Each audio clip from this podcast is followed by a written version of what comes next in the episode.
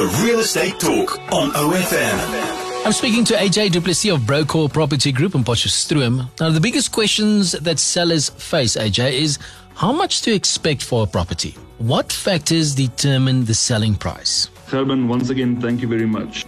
If you have a bond registered in your property, find out what the settlement amount is to ensure that your selling price will cover the outstanding amount and your agent's commission.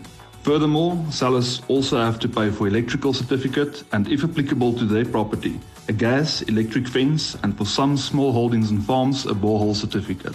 Some regions may also require a termite certificate. Your agent will be able to assist you with the average costs of these certificates and whether or not they apply to your property. While buyers are responsible for paying the transfer and bond registration costs to the transferring and bond attorneys, the seller will, however, have to pay for the rates clearance certificate from the municipality. This is a certificate that gets issued from the municipality not only stating that your rates and taxes are paid up to date, but also that they have been paid in advance for up to four or five months.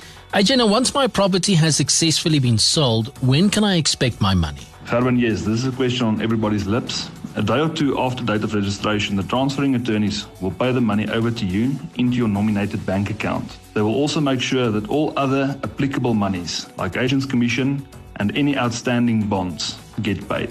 AJ, thank you for clarifying all these rules. Until next week. Download the Real Estate Talk podcast now on OFM.co.za.